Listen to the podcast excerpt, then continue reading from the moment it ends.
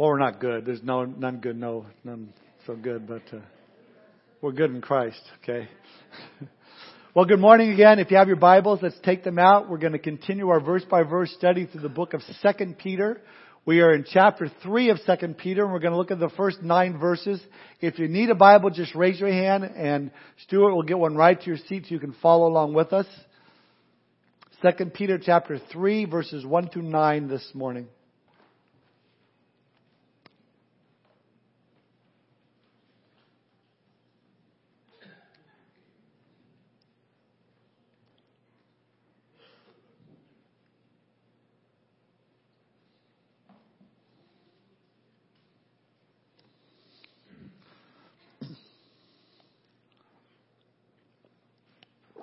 All right, starting in verse 1.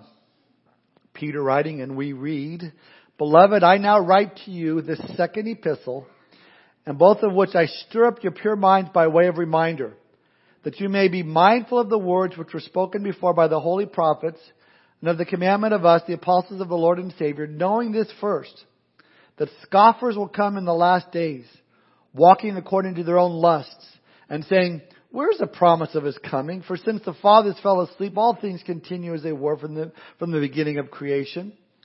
For this, they willfully forget that by the word of God, the heavens were of old, and the earth standing out of water and in the water, but which the world that then existed perished, being flooded with water. But the heavens and the earth, which are now preserved by the same word, are reserved for fire until the day of judgment and perdition of ungodly men.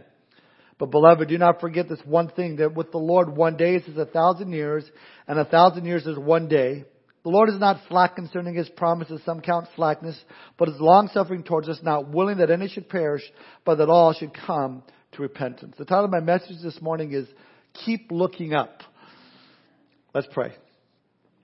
Father, we thank you for this opportunity to gather together, Lord, to uh, be able to open your word freely, Lord, in this place and know that your Holy Spirit is here to teach us and instruct us in all things, Lord, that pertain to life and to godliness. We thank you, Lord, for this just the privilege of it is to gather together. We pray, Lord, that you would anoint our time, bless our time, move in our hearts this morning. We also pray, Lord, if there's anyone that has joined us that is yet to surrender their heart and life to you, they're not born again yet. Would you especially touch their heart today, Lord, that they would see their need for you, their need for repentance, and they would turn to you this morning. And so we thank you for this time. We commit it to you. In Jesus' name we pray. Amen. Have you ever seen the prank? I think they have it on YouTube or something where they got two or three guys and they're walking down maybe a pier at the beach or something or a crowded place and, and they all kind of stop and they look and they point up. And they just stare. There's nothing there, but they're looking. All of a sudden, another person comes and stops. Another person stops. And then before you know, they got 30, 20, 30 people, you know, staring up in the sky at nothing. At least they're looking. Now, now, when Jesus ascended into heaven after his resurrection from the dead, we know that Peter and the rest of the disciples stood there gazing up into heaven then suddenly two men in white clothing showed up and asked him this question in Acts 1.11. Men of Galilee, they said, why are you standing here staring into heaven? Jesus has been taken from you into heaven, but someday he will return from heaven in the same way you saw him go. I wonder how long they would be standing there staring up into the sky had not these two angels come along and said, "Hey, what, are you doing here?" You know, I, you know, God had to send these messengers to get them to see that that Jesus is going to come back. And what happened? They then returned to the upper room. The Holy Spirit was poured out upon them from heaven and they went around turning the world upside down for Jesus. They learned to wait for the coming of the Lord while at the same time working for the Lord as if there was no tomorrow. That was the heart of every disciple. That, that certainly was the heart of the apostle Peter as we will see. And that should be the heart of each one of us here this morning. See, we as a church, we have been looking for, in great anticipation for Jesus Christ to return for many years now. And we've been telling people Jesus is coming back. It could be any second, any day. And I've said this many times. You know this. It could be right now. Right now. Right now. And, and hope that it's right now. We've been looking for that. Now the problem is, Jesus hasn't returned yet. And it's been some 2,000 years and we're still watching and we're still waiting. And, and that kind of leads people to no longer look up. They're no longer waiting in anticipation for the Lord's return. In fact, as we get into chapter 3, Peter, he's talking about the end of the world and he's talking about those that will be scoffing at the idea of Jesus' return. I found a, an interesting illustration of what it would be like if the press really believed that the end of the world was near, how they would report it. The Wall Street Journal believed the end of the world was near. They would, their, their headlines might be, Dow Jones plummets as the world ends. Maybe USA Today, being a little simpler in their headlines, would simply write, we're dead. How about People Magazine? They would have this article, your favorite movie stars, what they will wear their last night. How about Rolling Stone Magazine? They might have an article entitled, Is there a rock and roll heaven? Ladies Home Journal would include these headlines. Lose 10 pounds by Judgment Day with a new Armageddon diet. Or this one, Golf Digest would have the article, Make your last round the best. PC Magazine would simply state, it's Control Alt Delete for mankind. And finally, Christian Weekly would say, we told you so. I might add CNN would say it's not going to happen, you know, fake news, you know, but fake news, fake news anyway. As we look to the future, what Peter is telling us here in chapter 3 is that the closer we get, the more unbelief is going to set in. But that shouldn't change our hearts. We need to keep looking up. Don't lose uh, sight of the fact that Jesus could come back at any moment. See, Peter began this second letter reminding us of all that Jesus Christ has done for us. And it's been a, a loving uh, exhortation to diligently continue in our faith. He informed us that much of his ministry was simply to remind us of things we've already known and, the basic truth of, basic truths of Christianity. He encouraged us to search the scriptures rather than merely accept what someone else has to say. Of course, the reason that we need to place our faith completely in the Word of God and, and not on people's experience or teaching is because there's so many false teachers that are out there during Peter's time and during our time. And we spent three Sundays going through what Peter had to say about these false teachers. How they secretly brought in destructive heresies. How they denied the, the one who bought them, the deity of Jesus Christ. They were motivated by greed, and we saw a lot of that going on today. Peter described for us how judgment was sure to come just as it did to the fallen angels, just as it did to those pre-flood, and just as it did to those who lived during the time of Sodom and Gomorrah. We finished off chapter 2 looking at these false teachers, their, their reputation, their retribution, their, their revolting, and, and their results, that God would judge them. Well, now as we start chapter 3, Peter begins by speaking about this great topic of the coming of the Lord. And, and in so doing, he's also warning us that these false teachers were out there. And they were saying, it's not going to happen. You know, Jesus isn't coming back. Things are going to go on just the way they always have. And so Peter sets out to stir us up to the truth and cause us once again to get us excited about the return of the Lord. And that's my prayer for us this morning, that we would get excited about the Lord that's returning. And so it begins, look at verses 1 and 2. Peter says, Beloved, I now write to you this second epistle, in both of which I stir up your pure minds by way of reminder, that you may be mindful of the words which were spoken before by the holy prophets, and of the commandment of us, the apostles of the Lord and Savior. In other words, he's saying, now, now listen, I've told you all about the false teachers. You're not to listen to those guys anymore. Rather, listen to the words of the prophets, Listen to the words of the apostles. We apostles who've actually spent time with Jesus in His presence. We know exactly what he, what he had to say. I love that Peter starts chapter 3 out with, he says, beloved. I mean, he truly loved Christians everywhere. In fact, Jesus said that was a, a sign of, of, being one of his disciples in John 13, 35. By all this, by this all men will know that you're my disciples if you have love for one another. Now, if we do love one another, as we should, then in that love, we should be stirring up one another to love and good works, reminding each other that we are living in the last days. Remember, Peter's talking to the church. He knows how easy it is for us to, to fall asleep when, when, when we should be wide awake. And in fact, that's the reason he says, I want to stir up your pure mind. Now you're going, I don't know if we all have pure minds. Well, actually, that word pure is, is sincere. He wants to strip our sincere minds. He wants us to remind us of the things that really matter. That's Peter's heart. It's a, it's a word, another word for the word stir is to, to awake. Here's the idea. You know, we talk about the Lord's return, and usually every message I, I close at least saying something about we believe we're living in the last days. Jesus is coming back. And what happens? We hear it over and over again, and and so when you come to the end of a Bible study, you say, oh, you know, I say tomorrow's going to be maybe your last day. Jesus could return in a moment. You think, well, you know, Pastor Tom said that last week, and Jesus didn't return, and and, and you know, not yet, and and and we don't really let those words sink in.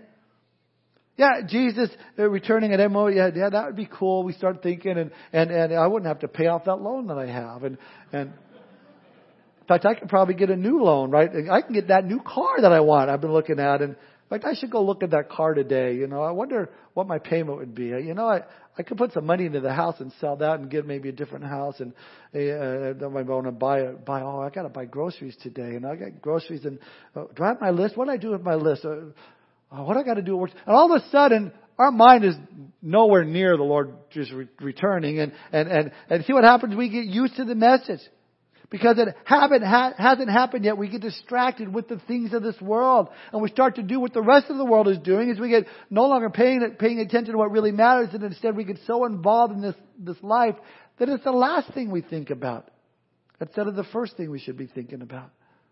We're letting the world lull us to sleep spiritually to the fact that the Lord could return at any given moment. That's why God put so many warnings and exhortations in scripture about falling asleep spiritually because it seems to indicate that we have that problem. Romans 13:11 writing in light of the Lord's coming, Paul said this, and do this knowing the time that now is high time to awake out of sleep, for now our salvation is nearer than when we first believed. See, prophetic teaching must not lull us to sleep, rather it must awaken us to live godly lives and to seek to win the lost. So Peter sees the need for reminding them and us of this essential truth that Jesus is going to return. That's why he said, if you remember in chapter 1 verse 12, says, For this reason I will not be negligent to remind you always of these things, though you know and are established in the present truth. I know you know these things, but I want to remind you of them wants to make sure you're established in the present truth. Jesus is coming soon. And for that reason, Peter says this, look at verse 2 again. He says, we need to be mindful of the words which were spoken before by the holy prophets and of the commandment of us, the apostles of the Lord and Savior. Isaiah, Daniel, Ezekiel, Jeremiah all spoke of the Lord's return to this earth. Peter adds, we as apostles did as well. In fact, that's the central message of the scriptures. 1,845 times the Bible mentions the second coming of the Messiah. 318 times in the New Testament, one in every 30 verses speaks of the second coming and the end of the age. Seven out of every 10 chapters in the New Testament deal with this issue. 17 out of the 38 books in the Old Testament are given to this subject entirely. In fact, the Lord inspired that so much would be written about this because He wants it on the forefronts of our minds. And you don't, just don't take my word on it. Listen to what Jesus said. Take his word. He said this in John 14, 1 through 3. Let not your heart be troubled. You believe in God, believe also in me. In my Father's house are many mansions. If it were not so, I would have told you, I go to prepare a place for you. And if I go and prepare a place for you, I will come again and receive you to myself that where I am, you may be also. First mention of the rapture of the church right there. Lord says, I'm leaving. But I'm going to go and I'm going to prepare a place for you. Then I'm going to come back again and receive you to myself that where I am, you can be also. You see, we need to understand that there's three aspects uh, of the Lord's coming back to this earth, or coming to this earth rather. The first uh, one, Jesus first came into this earth as a lamb uh, to be sacrificed for our sins. The Lamb of God who come to take away the sin of the world. The second, uh, Jesus will return in the clouds, and the rapture of the churches were caught up to be with the Lord uh, Paul says in 1 Thessalonians 4, 16 and 17, John 14 as we just read. Then the third coming, uh, Jesus returns to earth is what's called his second coming. It's not the third coming, it's his second coming. He comes as a lion. He comes in judgment. And we as Christians will return with him. And again, the early church lived as though the Lord could return at any moment. One commentator wrote this.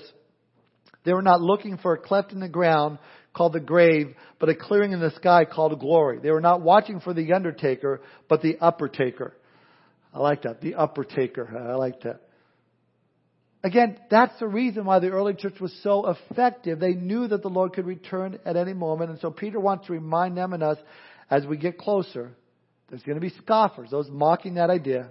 And if you're taking notes, Peter points out three things that these scoffers will deny when it comes to the Lord's return. Number one, they'll deny the Lord's return.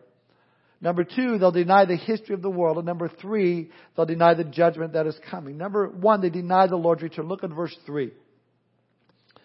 Knowing this first, that scoffers will come in the last days, walking according to their own lusts, and saying, Where is the promise of his coming? For since the fathers fell asleep, all things continue as they were from the beginning of creation. See, Peter knew that his time on earth was short. He knew that, that the false teachers would come in and deny the return of Jesus Christ. They would deny the rapture of the church. And so he gives us this warning. Scoffers will come in the last days. The word uh, scoffers means to mock, to ridicule, to make fun of, to smear at. Peter says they're going to be walking according to their own lust. In other words, they're going to be living to please their flesh. So they're going to mock the Lord's return because the message really doesn't fit into their lifestyle. They want to live for the moment, not want to think of any consequences for their actions. Are we not seeing that same thing today? People, they don't want to hear about God or Jesus returning because they think if they deny it, then they won't be held accountable for their life. It's like a young child who, who, covers his eyes and thinks just because he can't see you, you can't see them. You know, oh, I, you're not there, you can't see me. Now, now it shouldn't surprise us that they act this way because they're non-believers. They're just acting the way non-believers should act. But what should surprise us is that the church is no longer looking for the second coming of the Lord. Pastors today, leaders who refuse to even teach or talk about it. One pastor at a pastor's conference told a room full of pastors, stop beating the drum on biblical prophecy and end times. We're chasing all the young people away from the church. I'm sorry, you're wrong.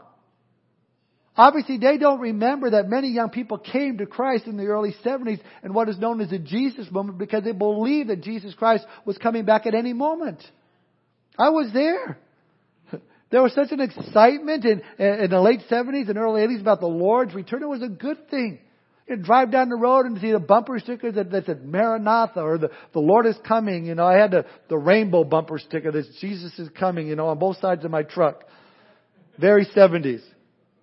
We don't see bumper stickers like that anymore. I saw a recent bumper sticker that I think really sums up our, our culture today. It says, Jesus is coming, look busy. that, that's the problem.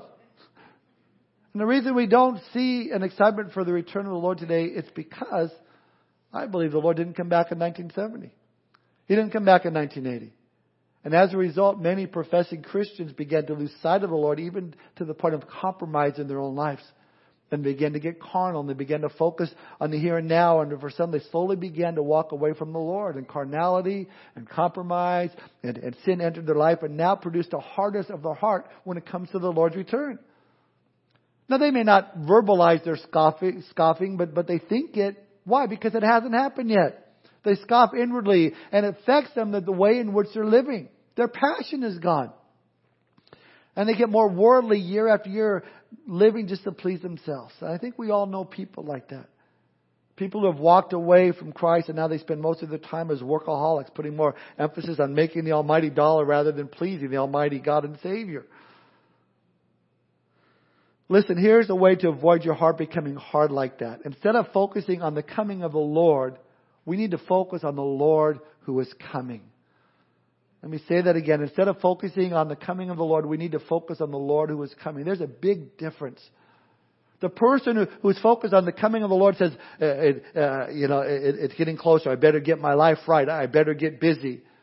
But the person who's focused uh, on the Lord who is coming says, Oh, He is so awesome. I can't wait for Him to get here. He's so wonderful. I want to live for Him. I want to please Him and serve Him and sing to Him songs about Him. I want to tell others about Him. But again, the sad thing is that many pulpits across America are, are seeking to explain away this basic truth of the Word of God. They say, look at verse 4, where is the promise of his coming? For since the fathers fell asleep, all things continue as they were from the beginning of creation. What are they saying? They're saying that we live in a closed, naturalistic system. And events just move along steadily without any kind of cataclysmic event or punctuated event from heaven. That kind of belief system is known as uniformitarianism. Uniformitarianism teaches that things are moving steadily and slowly without any big changes because they've always been this way, then they're always going to be this way. It's like saying, well, Jesus isn't coming back because he, he's never really did come back. Or it's like saying, well, I'll never die because I've never died. Listen, just because you haven't experienced it doesn't mean it won't happen. So Peter's saying the scoffers in the last days, they'll deny the return of Jesus Christ. And, and we know the prophecy is being fulfilled even to this very day because all you got to do is turn on the TV and, and you hear the scoffing that's taking place. So number one, these false teachers, they, they deny the Lord's return. Number two, they deny the history of the world. Look at verse five. For this they willfully forget that by the word of God the heavens were of old, and the earth standing out of water and in the water. So, so what he's saying is scoffers deliberately and willingly deny the history of the world. They willingly forget that the Lord spoke the world into existence and he can easily just speak it out of existence. But don't we see that today as well? The Big Bang Theory, the, the push of evolution in, in our public school systems denies the biblical history of our world. Darwin denied the biblical history of the world. Bill Nye the Science Guy denies the biblical history of the world. I like the story about Sir Isaac Newton who had a friend that was an atheist. Friend did not believe God, but preferred to take the position that the universe just happened. One day, when this friend was visiting, Mr. Newton showed him a model of the solar system. The sun, the planets, and the moons were all in place. The sizes of the spheres were in proportion, and the planets and the satellites revolved around the sun and, and at, their, at their relative speeds. And the, the friend admired the model. It's intriguing, he said. Who made it? Nobody, said Newton. It just happened. See, Peter's words here dramatically demonstrate how different the Christian biblical worldview is from the perspective of the unbeliever's worldview today. They choose to only believe what they want to believe. Peter's saying that they willfully mocked the Word of God because it was by the Word of God that the world began. I mean, think about this. In the seven days of creation, every day began with the spoken Word of God. Each day began with the statement, and God said. When God spoke, He spoke creation into existence. When God spoke, He transformed the chaotic mass of land and water into a world that, that sustains life.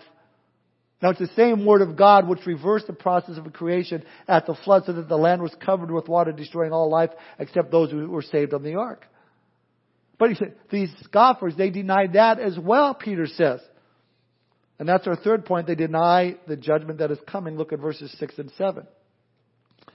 Peter says, they willfully forget, verse 6, by which the world that then existed perished, being flooded with water, but the heavens and the earth, which are now preserved by the same word, are reserved for fire until the day of judgment and perdition of ungodly men. We'll look at that, the end of verse 7, more detail next time together.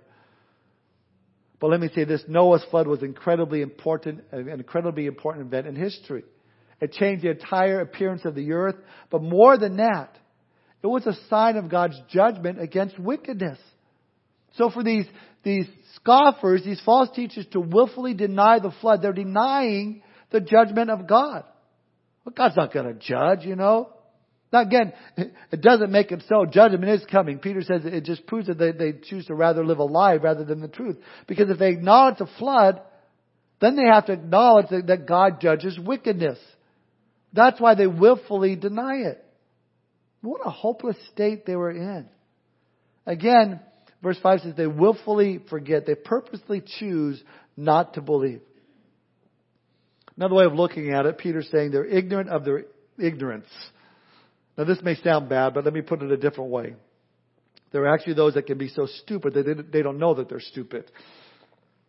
Let me give you an illustration that might not sound so rude. You may have heard the phrase, they are dumb as an ox being led to the slaughter. It's picture, you know, a, a, there's a row of oxen and they're making their way up, up the path where there's a butcher at the end ready to take off their heads, uh, the cattle. Now, ox are pretty dumb animals, so dumb in fact that as he looks ahead and sees a few of his friends losing their heads, he just keeps on walking. Doesn't stop and go, I'm to go the other way. Doesn't say, hold on a minute, you know, I'm not to stand this, this path. No, he sees, you know, Heifer Hank and Elsie and sees them lose their head and they just keep on going. They don't turn around. Uh, but, but that oxen has no idea what's happening. In fact, he may see the one before him lose his head and the next one follow and then he just puts his neck right there on the line. That's pretty dumb. Listen, that is a condition of those that are scoffing at the Lord's return, scoffing at the judgment of God. They're so ignorant, they don't even know that they're ignorant. Here's one thing that, that kind of fits in, in all of this. It's like the homosexual community hijacking the rainbow as their logo, as their flag. You know, the rainbow was a sign that God would not judge the world again by water, but next time judgment is reserved for fire. But they don't want to recognize that. It's like an ostrich who buries his head in the sand. So instead, they deny the Lord's return. They deny the history of the world, and they deny the judgment that is coming. And you want to say, get your head out of the sand. Look where you're heading. But the problem is they don't want to see it. Paul takes it a step further. He says in 1 Corinthians 2.14, But the natural man does not receive the things of the Spirit of God, for they are foolishness to him, nor can he know them because they are spiritually discerned. See, unless a person is born again by the Spirit of God, there's blindness upon them. They, they need the Spirit of God to open their eyes to understand the things of the Spirit. The bottom line with these false teachers is that it was unbelief. They were not only ignorant of spiritual truth, but they, it was voluntary ignorance. And I've shared this before, you know, uh, they, they knew the facts, but they were refusing to accept them. I think that's one of the worst sins that are out there. To know the truth and turn from it is to turn from the love and mercy and peace of God. For the, for the Christian who knows the truth and embraces the truth, we can trust in the truth. We can trust in the facts of God. Let me give you six facts about God that we as believers can trust. The first fact is we serve an awesome God. We serve a supreme being. Genesis 1 1, in the beginning, God created the heavens and the earth. That's amazing. That's a God we serve. That's a fact. Number two, we have a solid fact that Jesus is God. John 1 1. In the beginning was the Word. The Word was with God and the Word was God. John 1 14. And the Word became flesh and dwelt among us and we beheld His glory, the glory of the only begotten of the Father full of grace and truth. We have that as a fact. Jesus is God. We have the solid fact that our Bible has been divinely inspired. 2 Timothy 3:16 and 17. All scripture is given by the inspiration of God and is profitable for doctrine, for reproof, for correction, for instruction in righteousness, that the man of God may be complete, thoroughly equipped for every good work. We have the fact in which we will celebrate this morning as we gather around the Lord's table that Christ died for our sins. 1 Corinthians 15:3 For I delivered to you first of all that which I also received that Christ died for our sins according to the scripture that's a fact. Number 5 All who receive the Lord Jesus Christ as their savior are children of God. John 1:12 But as many as received him to them he gave the right to become children of God to those who believe in his name. And finally number 6 we have the fact that Jesus is coming back. We have his word on it. Jesus said in Revelation 22:12 and 13, Behold, I'm coming quickly, and my reward is with me to give to everyone according to his work. I am the Alpha and Omega, the beginning and the end, the first and the last.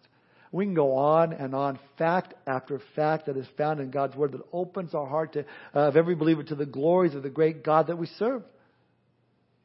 That's, what, that's awesome. And Peter says, though, that there, there are those that are willfully ignorant, that they don't want the facts, that rather believe the lie. I read a story from an agnostic editor of a publication called the American Mercury. His name was H.L. Mencken, and he died as an unbeliever. At his funeral, funeral following his request, there was no song, no hymns, no speeches, no eulogy, because during his lifetime, Mencken admitted that he might be wrong about his views about God and the immortality of his soul, but he said this. He says, if I'm wrong, I will square myself when confronted in the afterlife by the apostle with a simple apology. Gentlemen, I was wrong. Listen, he knows better now. That's not going to hold up. It's not as simple as that. After death, it's entirely too late to repent, or as he puts it, to square himself if he's wrong. Five minutes, no, I'd say 30 seconds after death, every unsaved, every agnostic, every person who failed to receive the free gift of salvation through Jesus Christ will want to repent right then and there to seek to escape the torment in which he finds himself, but it'll be too late. Listen, now is a time to repent. Now is a time to turn to God. Ignorance and unbelief are not good enough excuses to keep you out of hell. Peter says, just as the world was destroyed in the days of Noah, so it'll be destroyed again by fire, whether you believe it or not. So, how much time do we have left? When is Jesus coming back? I will tell you exactly when Jesus is coming back. Jesus is coming back at just the right time. At just the right time. Something we need to know about God. He's always right on time. God is never late, nor is he ever early. In fact, Ecclesiastes 3:11 tells us he has made everything beautiful in his time. We don't know when Jesus could return because Jesus himself said no man knows the day or the hour. But we surely know that it could be any day, any hour now. How do I know? I'll look at verse 8. Peter says, But beloved, do not forget this one thing, that with the Lord one day is as a thousand years, and a thousand years as one day. Reminds me of the story of a little boy who was taking it easy, laying on the grass, looking up at the clouds. He's identifying the shapes when he decided to, to talk to God. God, he said, how long is a million years? God answered, in my time frame, it's about a minute. The boy asked God, how much is a million dollars? God answers, to me, it's a penny. Then the, then the boy asked, well, God, can I have a penny? God said, sure, give me a minute. Get it? Million dollars, penny, all that. Listen, our God transcends time as we know it. We're told in 1 John 1 5, this is the message which we have heard from him and declare to you that God is light and in him is no darkness at all. Now we know, we've learned that, that light travels at a speed of 186,000 miles per second. And since God is light, that means He's outside of our time continuum. You may have heard this analogy before. Take uh, the Macy's Thanksgiving Day Parade.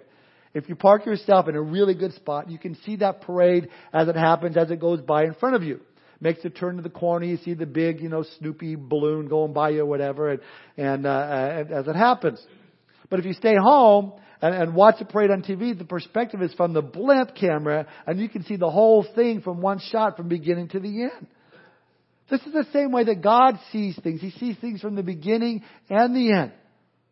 It's interesting that Einstein developed in this theory of relativity that it's been proven since uh, through through satellite studies that if you could jump on a beam of light traveling at 186 miles per second and go on a, a journey to the nearest star, Alpha Centauri, it would take you four and a half years to get there traveling at the speed of 186,000 miles per second.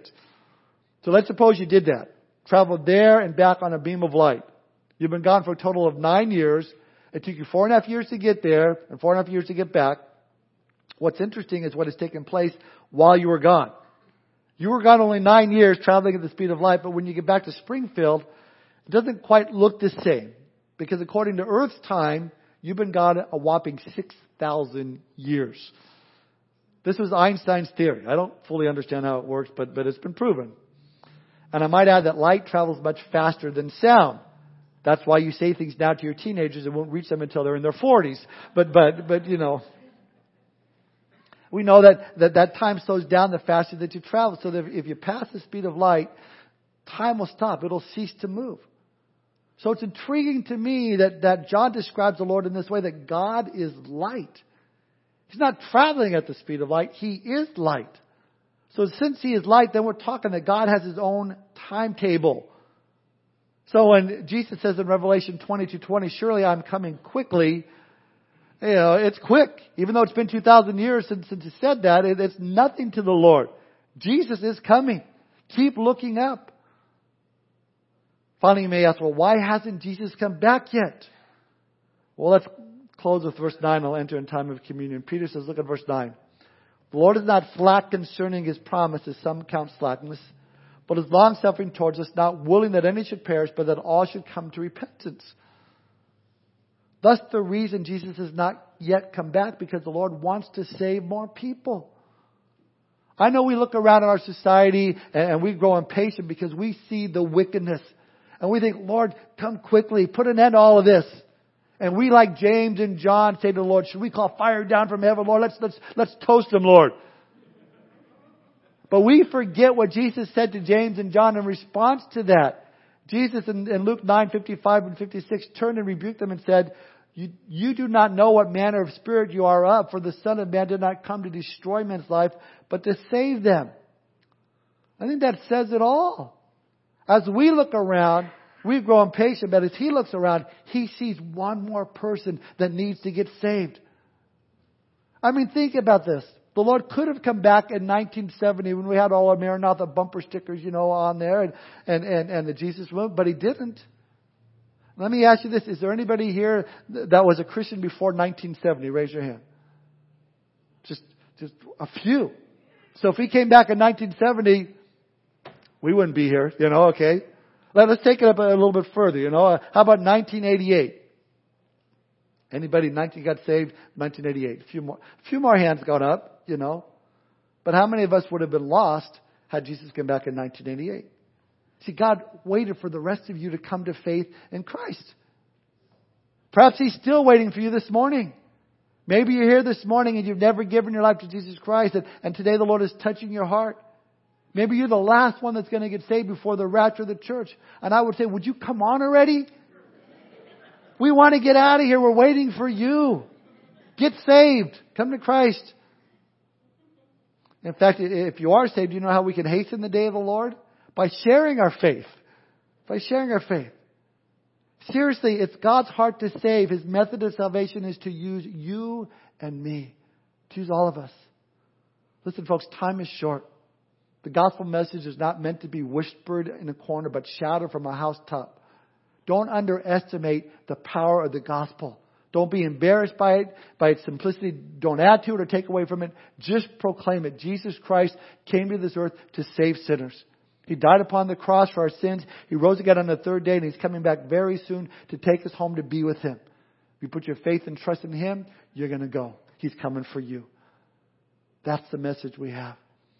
May God grant us by His Holy Spirit the boldness to share this hope that we have. Jesus is coming soon. Maranatha, keep looking up. I would love to see just an excitement. Maybe I'll get some bumper stickers printed up and bring them to the church that says Maranatha. You know, we'll start plastering all over your cars while you're here in church. And so, uh, well, we're going to close. We're going to enter a time of communion. Paul tells us in 1 Corinthians 11 that as we partake of the bread and juice, it's a symbol of the body and blood of Jesus who died for us. But he says this in, in 1 Corinthians 11, verse 26. He says, For as often as you eat this bread and drink this cup, you proclaim the Lord's death till he comes. Notice the last part, till he comes. I mean, wouldn't it be great if this was the last time that we celebrated communion together?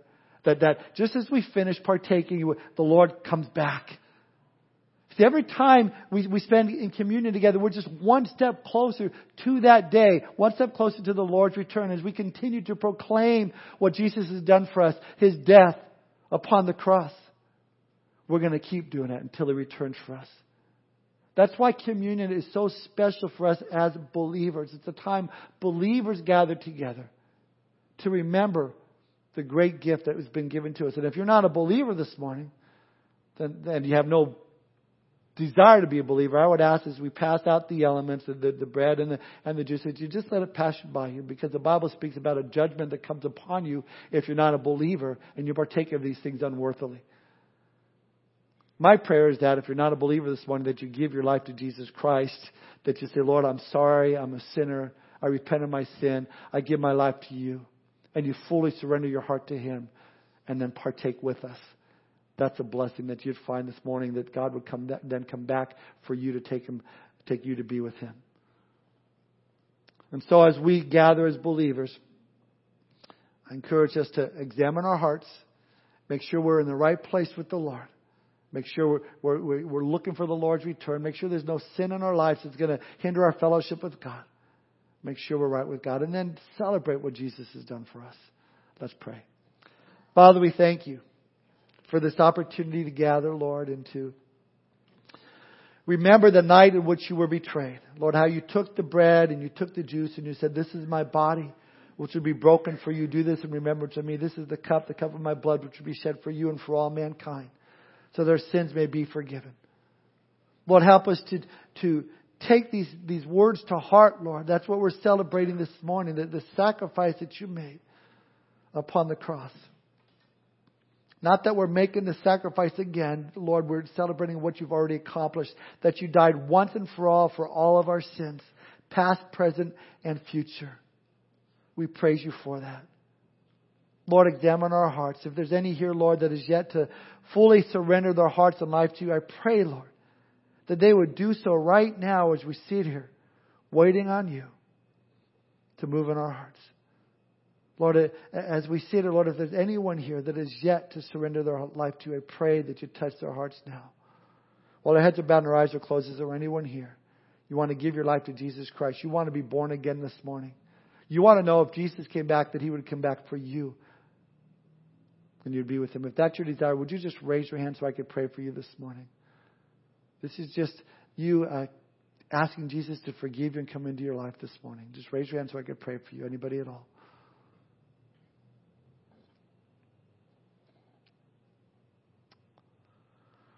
Lord, thank you again for this time as believers that we can celebrate what you've done for us.